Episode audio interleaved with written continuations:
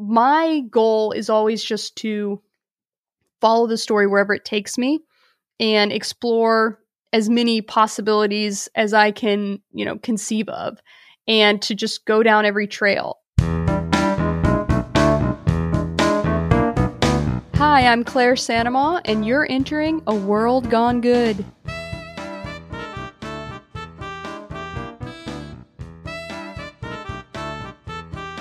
Well, hello, my name is Steve, and this is my post COVID voice, and this is World Gone Good. All these things, the podcast where we spread some good around to make the rest of this place not so shitty. Too on the nose? Too bad. Deal with it. Help us spread some good yourself by sharing us with your friends and also subscribing, rating, and reviewing our show right where you are listening now. It takes but a few of your good seconds. It helps new people find us and live a gooder life. And as always, for any and all these things, we say thank you. Okay, so here's today's question What's good about a crime? Not the question you were expecting, was it? We are obsessed with crime whether it's the January 6th investigation, I know, sorry, they were all just visiting the Capitol and taking a tour, no crime there, wink, wink, to crime series and crime podcasts, to my personal favorite, Hart to Hart. We love a good crime. But why? Why is that? While you mull that over, take a listen to this. Have you ever had a story that you just can't get out of your head? Claire St. Amant here, creator of Final Days on Earth a true crime deep dive podcast. My first season explores the life and death of Damien Heard, a college wrestler who disappeared after a party. How long do you think they were in the back room, you know? No clue. I don't I don't remember seeing him come back out. My second season is on the 2002 unsolved murder of Jennifer Harris. When someone disappears, you have to look at who would benefit from their disappearance. The secrets in Jennifer's case have been hidden for decades but someone must know something, maybe even you.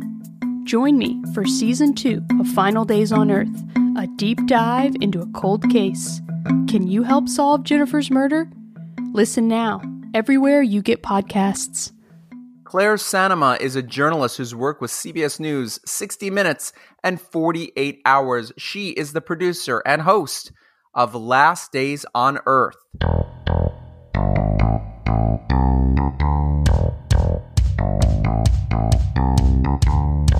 And together, we two podcasters are joining forces to find some answers and take a good bite out of crime.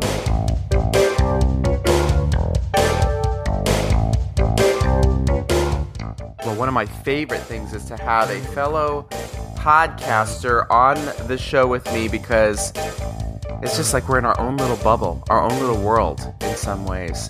And so, Claire, you are with me. And this is a topic that I have been wanting to explore. So we're going to start wide and go in good. Here's the question it's really wide. Tell me, what is good about crime?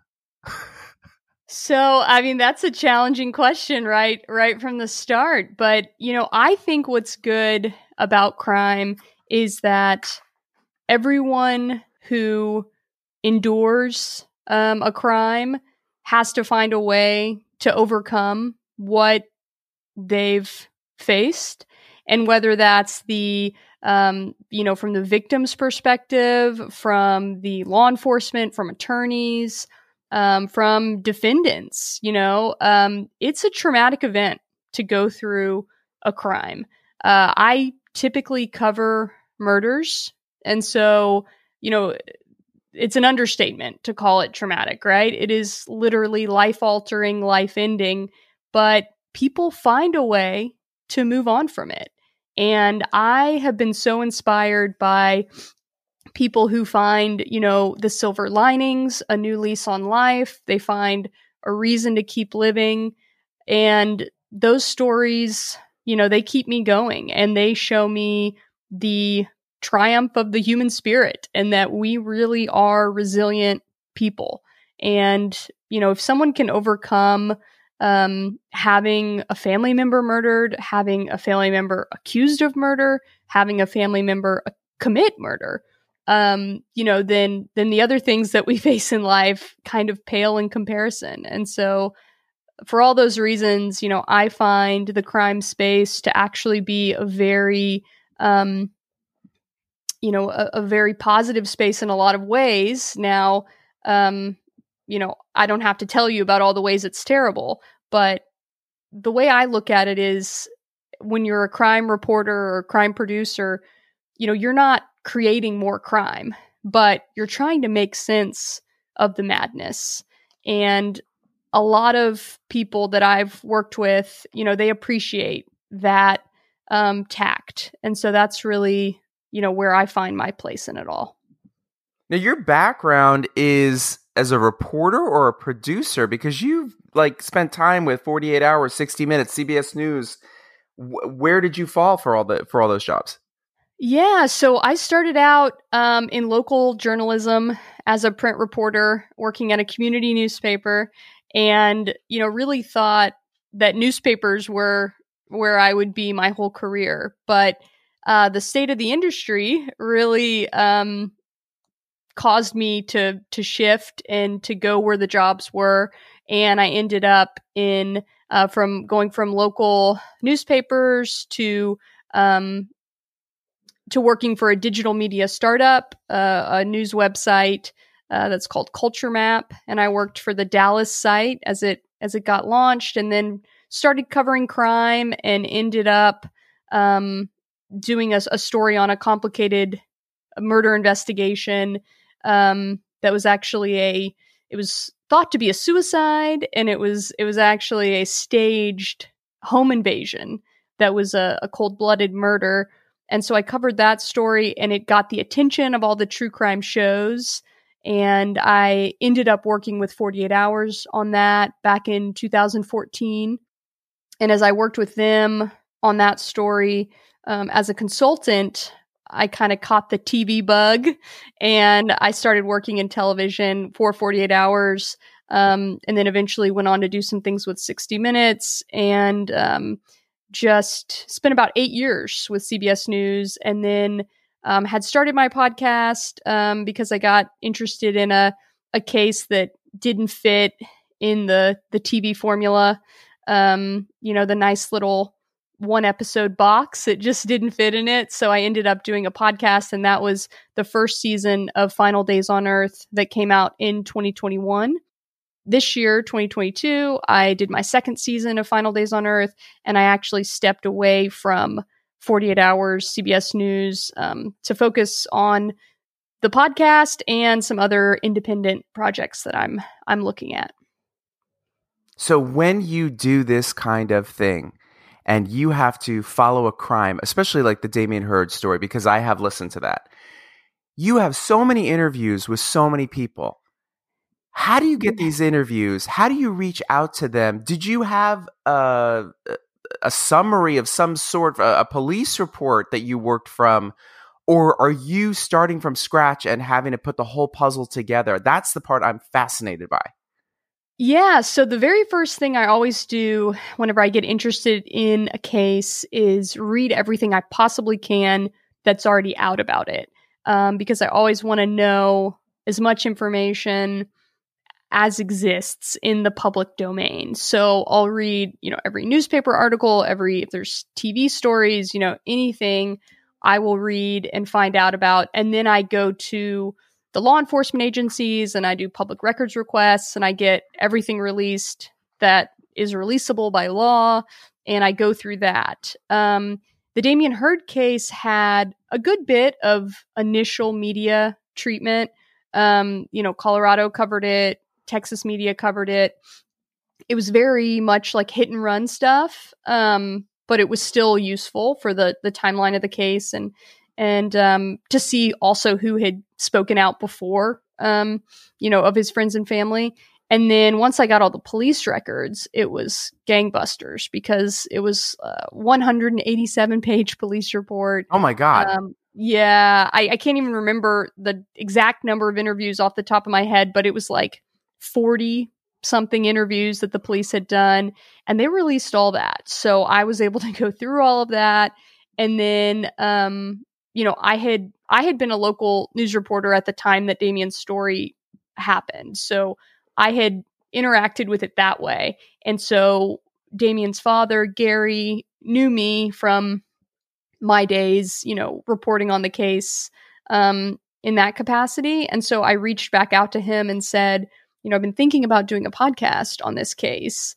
Um, how would you feel about that? You know, what what do you think? We'd be revisiting it all again. Does that you know something you'd want to do um, and so he thought about it and talked to you know the rest of his family and and then you know said you know we're we're on board we want to do it and so i have to have that buy-in from the victim's family um, because I, I don't want to be in a space that they don't want me and i want i want to know that that they want me to to do all the digging that i'm going to have to do. And so i always i start with whatever exists and all the documents i can get my hands on and then i go to the victim's family um, and and make sure that that they want me to do the story and then then we're off to the races it's interesting because it's almost like you're creating a relationship again with them, but you're diving in deeper because the whole thing about a podcast, which we talk about on here, is you know, there's a relationship going on. Even with the audience, they want to go a little bit deeper. It's not just an article, it's not just a 48 hours segment, right? And absolutely. And yeah. I think that's a big part of it. So, eh, speaking in terms of talking with the family, like that's the part I found fascinating when you were talking with his dad and how much his dad was sharing. Yeah. Was did you do those interviews face to face? They sounded like were they were they on the phone? It sounded to me like they were on the phone. So they were on the phone. So I've met Gary face to face many times. We've gone to lunch. I've gone to his wrestling uh, tournaments that he, you know, one of the um, benefits that he does for Damien. I've gone to a couple of those.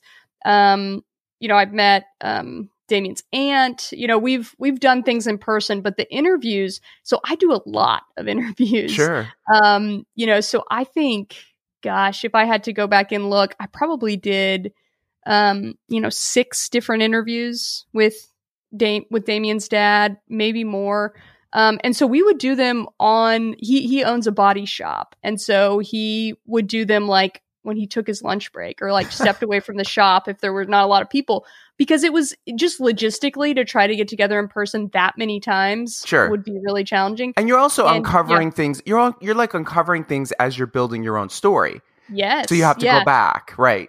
So yeah, I kind of developed this idea that you know I'm going to take these interviews in little bite-sized pieces, and so I would say, all right, this is the interview that is going to cover, you know, Damien's background. And so this is going to be all about what he was like growing up, what he was like up until the point, you know, that he left for college. Um, and so we would do that interview and we would usually talk for about an hour each time um, about that topic. And then, you know, I would also interview other people, friends, and other family members, you know, about that period of time.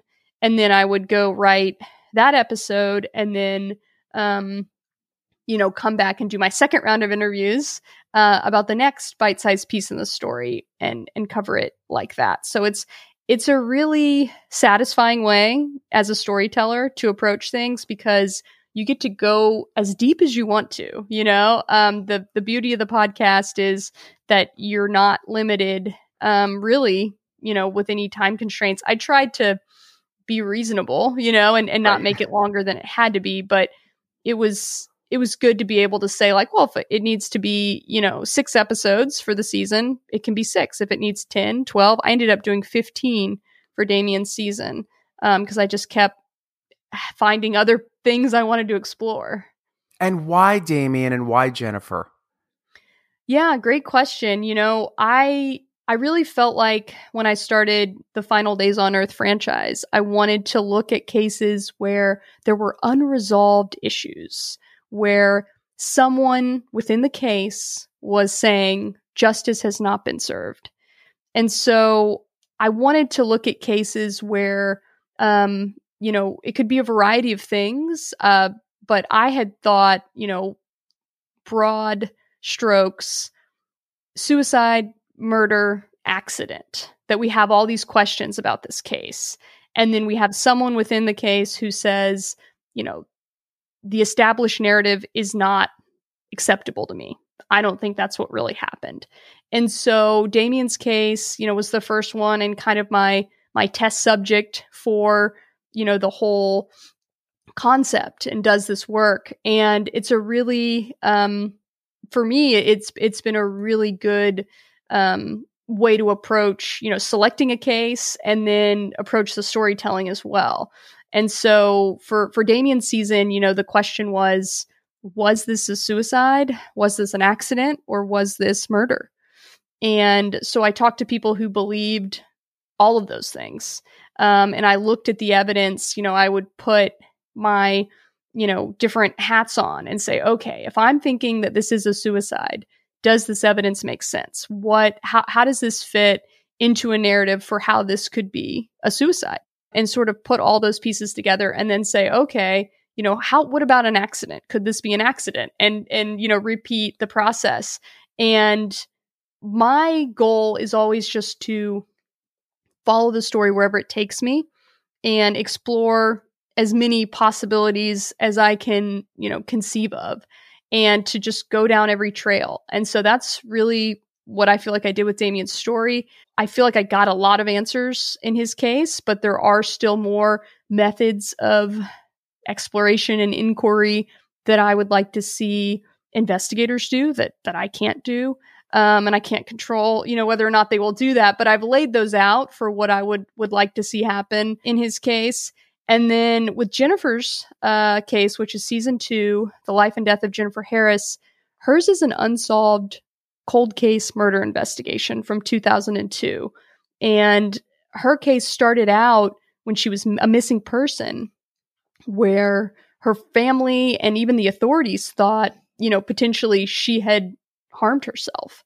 Jennifer's, you know, friends and family, when she first went missing, their main concern was that she took off, you know, and didn't want to be found and possibly had hurt herself uh, because she was going through a very difficult time um, and had a lot of stressors in her life and a lot of conflict. Um, and it was conceivable, you know, that, that that could have been the reason why she was missing.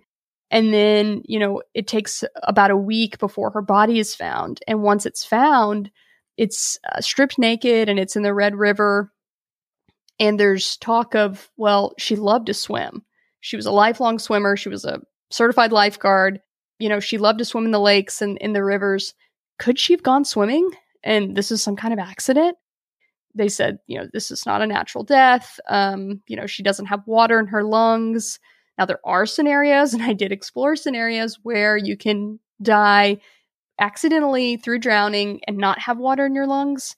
But considering all the other factors, um, the fact that she was naked, the fact that her clothes and purse have never been found, the fact that her car was about seven miles away, it led the investigators and the medical examiner to rule her case a homicide. And it's been investigated as a murder from, you know, just sorry, that was a big collar shake from my. Don't worry, Hazel's um, Hazel's laying right next to me snoring. You're good. You're good. so funny. Yeah, yeah, my dog Rebel just just curled up at my feet. So, um, so it's been investigated as a murder ever since the body was found, and it's never really, you know, been in any other possibility that it was a suicide or accident. Once they found the body, they they ruled the case a homicide, and so um, that was very interesting to me, and it was also a situation where there were immediately two persons of interest in her case, and it seemed like they were going to solve it. Like the police were very public with their belief that that they were close to an arrest, that this case would be solved. And at the time that Jennifer went missing and was killed, the jurisdiction that she was in, Fannin County, they bragged that they did not have a single unsolved homicide or missing persons case that had not been concluded. Uh, they didn't have a missing person they hadn't found, and they didn't have a murder that they hadn't made an arrest on. And so they believed that Jennifer's case would be like all the others and that they would be able to solve it. And 20 years later, It's never been solved. So, anyone who's listened to this podcast from the beginning or has listened to the first episode knows I begin the whole thing with my love of Hart to Hart, the old uh, detective series from the 1980s, late 70s, early 80s. You're too young. Look it up.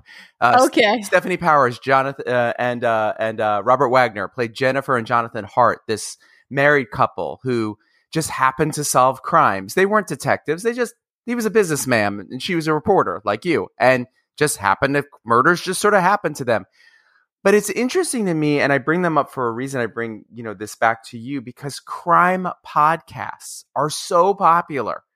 The genre itself, it almost has taken on a life of its own in the podcast world. And what is the good of a crime podcast?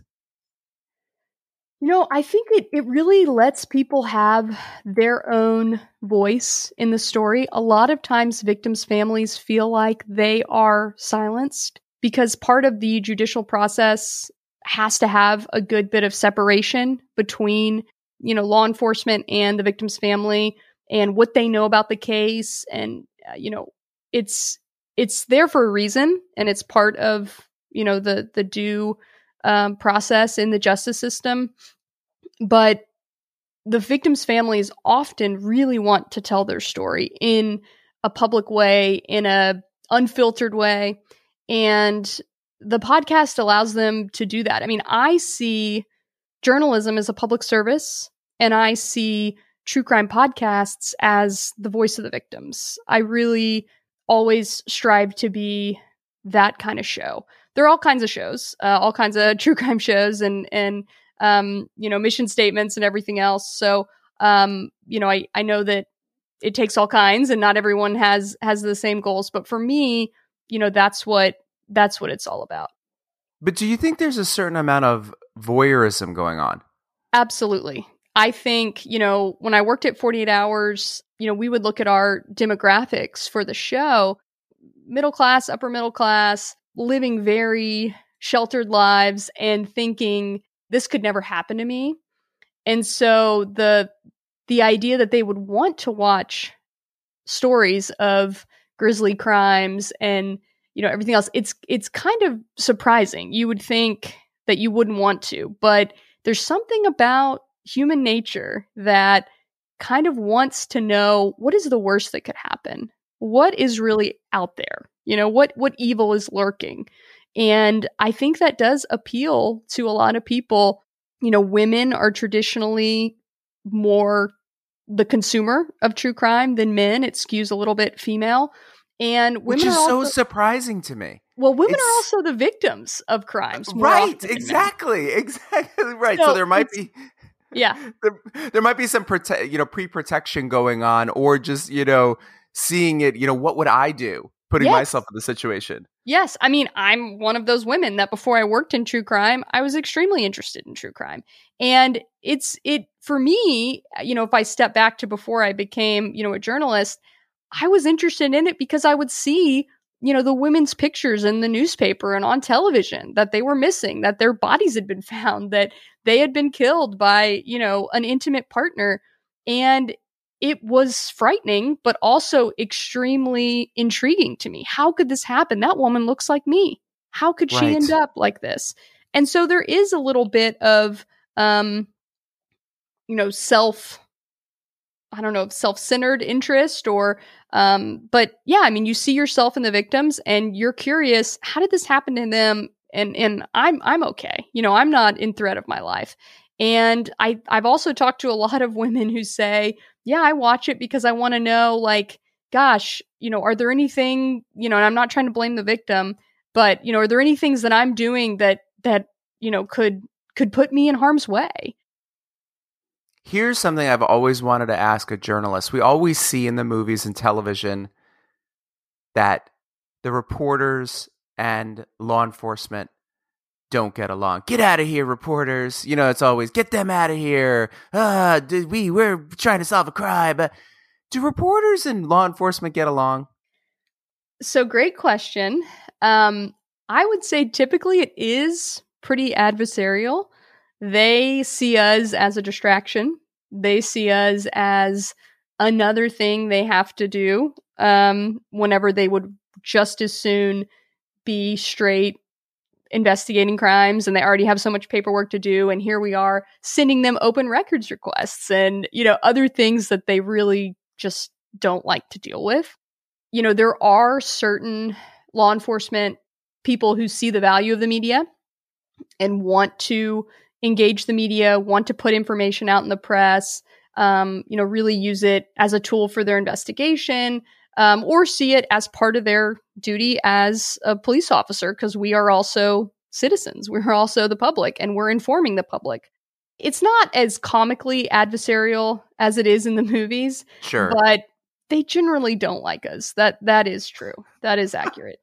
Um, and if you're talking about things in movies where journalists are portrayed, it is my absolute pet peeve that practically every female journalist that has ever been portrayed in television or movies sleeps with her sources. That drives me up the wall. That the only drives- time it's okay is Lois Lane and Superman. I'll give That's you the I'll give you the Superman exception, right? because there are no real uh Supermen. So exactly. that's the it's only of it's only okay in uh yeah, in that in that situation. If you actually meet Superman, okay, I I'll give it to you.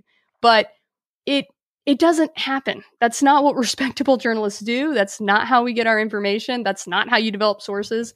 And it's just become this really pervasive trope. And I it really really irritates me because it it not only strikes at the ethical um you know parts of the profession but just as a person the idea that if you meet a female journalist that she's going to just sleep with you for information. It's it's this crazy idea that's been put out and repeated so many times that it's like i mean i remember now that i'm working in podcasting you know it's a lot there's a lot more um remote things but i mean i would have like the, the least sexy possible work clothes um and i was like i'm trying to appear asexual because i don't want people to think that there's any any other reason that i'm interested in talking to you other than my job and it was just like i felt like i had to overcompensate you know because it's You're like, like just trying to blend in. You're like wearing camouflage, almost like they can't see you. I mean, I would wear like khaki pants and a collared shirt, like something Sure. a woman doesn't even want to wear, right? Just because Sure. I'm like, please don't look at me as like that kind of um journalist you know i just i just want you to see a journalist. And um but yeah it's it's that's one of the things that's in i love journalism movies. You know i i really enjoy seeing um journalist journalistic stories portrayed and investigations and there's a lot that they get right. But the thing that they consistently get wrong is that female journalists sleep with their sources. It it doesn't happen. In in my world i have i i i do not know of a single journalist that has ever done that and i know tons of journalists and you would lose your job number 1 and you would never be respected through you know the industry. It would it, it's like the unforgivable sin. So the idea that that happens on such a regular basis it just really uh, irritates me to see that repeated in hollywood but um i guess that's just the the whole hollywood effect of of anything i'm sure um you know there's tons of complaints for any professional that's portrayed um repeatedly in entertainment you know i i just only know about the one that's about journalists because that's what i am Sure. Now let me ask you this: a question that I ask a lot of our guests. If you could go back in time and talk to ten-year-old, eleven-year-old Claire, what would you say to her? Oh, so that's a really good one too. Um, you know, I was one of those kids that knew what I wanted to do when I was 10 or 11. I actually had a neighborhood newspaper called Kids News that I wrote with a friend uh, down the street, and we would report on things in our neighborhood, and then we would make Xerox copies of our hand Amazing. uh yeah it's it's pretty pretty cute we'd make xerox copies of our handwritten stories and drawings as well and um and then we would sell them door to door for 10 cents and we sold them for 10 cents not because it was 1955 But because we saw that the Houston Chronicle, which was the big paper where we lived, was 25 cents. And we were like, well, we can't charge as much as the Houston Chronicle or more. So, you know, being, Right. you know, we're trying to be reasonable here. So we charged 10 cents. And it was the funniest thing because, of course, you knock on the door, you're these cute little, you know, precocious kids selling your newspaper for 10 cents. So every, pretty much everybody would give us like a dollar. And we thought like we were in the money. Um, but yeah, so I always knew it. So I think 10 or 11 year old Claire, you know, I would say you're on the right track. You know what you want to do, and you know, don't let anybody um, tell you that that it's not going to work out or that it's not a worthwhile career because um, this is this is what you love, and and you know, go do it. And and I'm I'm glad that I started young with journalism and and stuck with it. Um, there's a lot of people today that are like journalism's dead. You cannot, you know, create a, a career in in media or in journalism. And I love talking to budding young journalists and you know in in grade school in high school in college um, you know just starting out in their careers i love talking to them and, and encouraging them and saying like you can absolutely do this. Like you can absolutely make a career in journalism. It's not going to look the way that you think it's going to look. I thought i'd be working in newspapers my whole life. Um, you know and i, I spent two years at a newspaper. So you know but but there is a way to build a, a career in journalism if if you love you know telling stories and you love reporting um, you'll find a place to do it We close these shows with three questions. Don't panic. You know the answers. The first one is so easy. I always say that. Where can people find you? Where can people find your podcast? Plug away.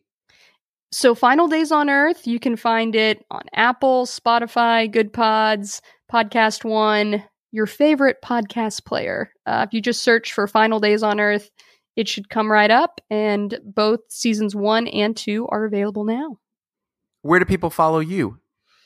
So I'm on Twitter mostly. I'm also on Facebook and Instagram, but I'm not very proficient on either one of those. But I am there. I have a presence. Um, you can you can you know search for my name, Claire St. Amant, um, or you can search for Final Days on Earth. I have pages uh, for my uh, show as well.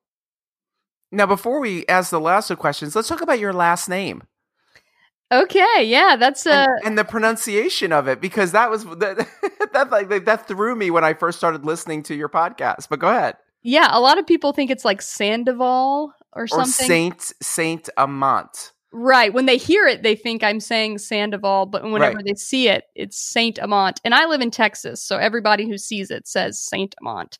Um, my favorite mispronunciation is whenever people run it all together and they say "stammet," which sounds like "damn it," and it it's also like a, a curse word to me to hear people mispronounce my name, butcher it so badly.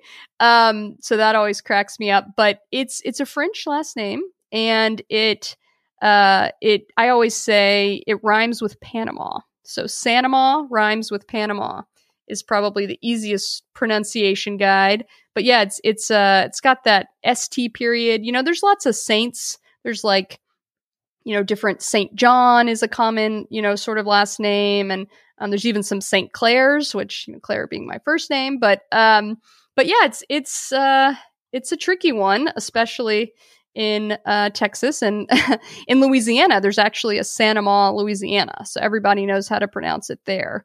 Um, but being in Texas and then having the podcast that goes uh, globally, uh, worldwide, I, I get a lot of um, surprise, uh, you know, looks whenever people see it written for the first time and hear it pronounced, and wonder how those two things can possibly go together.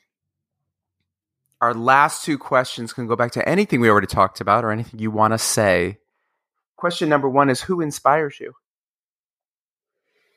Oh man, that's uh you know, I'm I'm always inspired by other investigative journalists. I love um, you know, the work that's being done um, you know, in the podcast space, um, as well as like print and and television, you know, journalists that um that are always uncovering new things.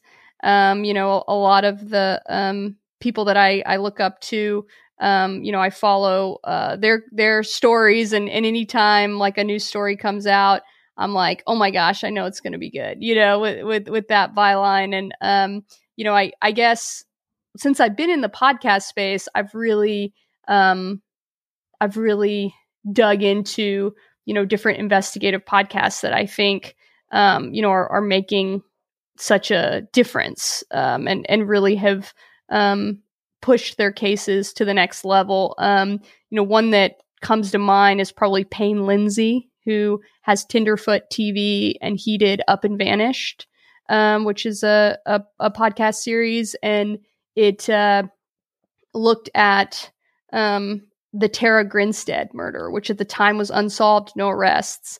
And through his podcast, they actually ended up making arrests in that case for the first time. And um, you know that that case has since gone to trial. And to me, that's that's just a a very um, you know just just like an incredible outcome to to have that happen. So that that's definitely um, definitely someone who inspires me. And the final question is not even a question, it's a statement. You can finish it any way you want. It goes like this Tell me something good. Oh man, something good. Tell me something good.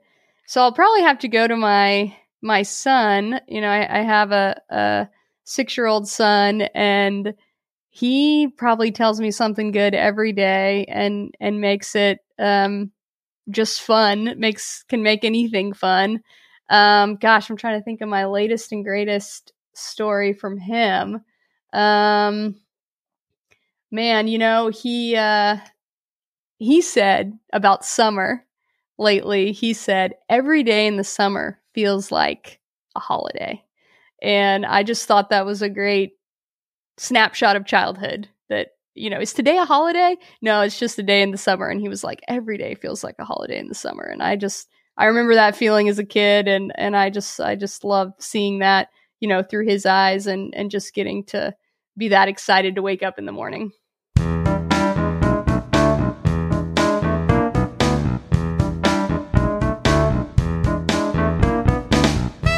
Thank you, Claire, for sharing your good. Go listen to Final Days on Earth, seasons one and two, wherever you pod best, like where you are listening to me right now. Next time on World Gone Good.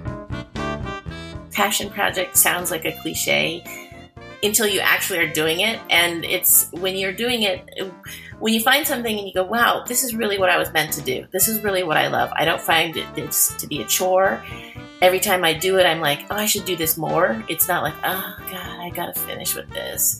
I just want to do it and then I save an animal and I connect it with the right person and it feels good and they feel good and it just sort of snowballs and you think, yeah, this is what I was meant to do. Ricarda Franco runs the Dexter Foundation where they swoop in and save dogs in shelters that no one else wants. I have mentioned Ricarda before and the oh so good work she does several times on the pod. And now I got her here to tell us her good story herself. Find out all they do and all you can do yourself to support animals in your own community and support the Dexter Foundation.